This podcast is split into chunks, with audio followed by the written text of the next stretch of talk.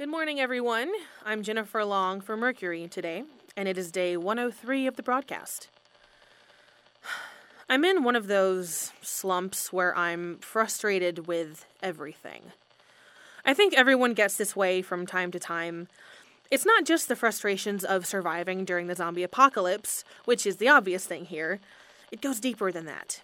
I know that I am extremely fortunate to have the safety of the lighthouse and that my kids and my mom are all healthy and together.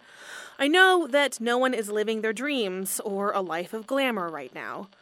But no matter what is going on in life, sometimes I get overwhelmed with the thought that this isn't how my life was supposed to go.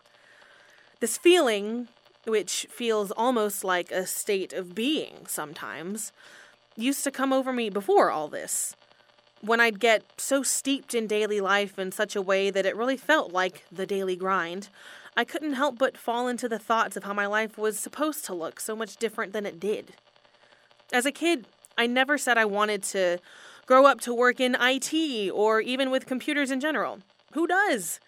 We all were excited to be veterinarians and work with animals or chase bad guys in law enforcement, right? As we grow up, those what do I want to be images change naturally.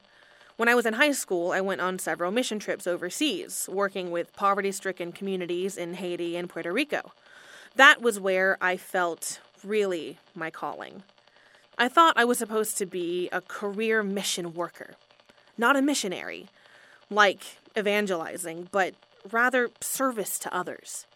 I have friends who have managed to devote their lives to this kind of work as part of MCC and the Peace Corps, working in Paraguay and Cambodia and Nepal. Their lives and careers are entirely devoted to improving the lives of others from the ground up.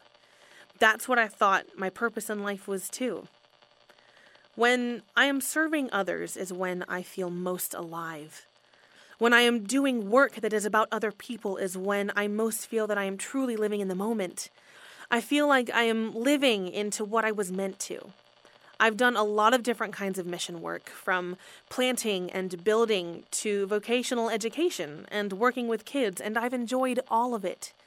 Once I found this calling, I really thought my life would be centered around that. But my life didn't work out that way. I got called in a different direction, which landed me in the life I was leading and am leading now. I followed where I thought I was being led, even when I didn't know why, and I still don't. I've had these conversations over and over with my mom about what my purpose is and why was I put on this earth. It's so hard to trust that there is a bigger plan of which I am a part.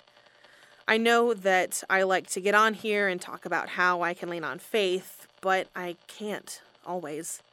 Especially when everything seems to be going to hell, like now. I get it that bigger picture existential purpose pondering seems a little off with the current state of the world. There really is no making sense of things right now. But still, in the vein of being called to devote my life to helping others, I feel so selfish in that all I am doing right now is caring for my own.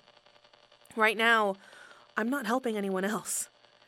It takes everything I am and everything I have to take care of my family. Is it selfish of me to show no consideration to anyone else?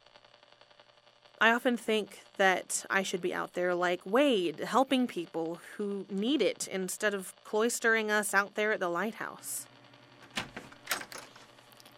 Jennifer, you are. I'm what? Helping others. By giving hope? Yes, but more than that. You are providing for three other people who rely solely on you. Your entire life since you had Joshua has been devoted to helping others. That's just being a parent. It's what I signed up for. Don't discount yourself like that. Being a parent is a full time, lifetime job, and it isn't for everybody. I had always intended to have a family, but I put it off for my career, and then, well, let's just say I didn't have anybody I felt like would be a suitable person to start a family with. And you do it beautifully. There are so many people out there who are really struggling with the situation and their children, and you honestly make it look easy. But you are also more than that. You are part of a community. It takes a village to raise a kid, right? It also takes a village to have a village.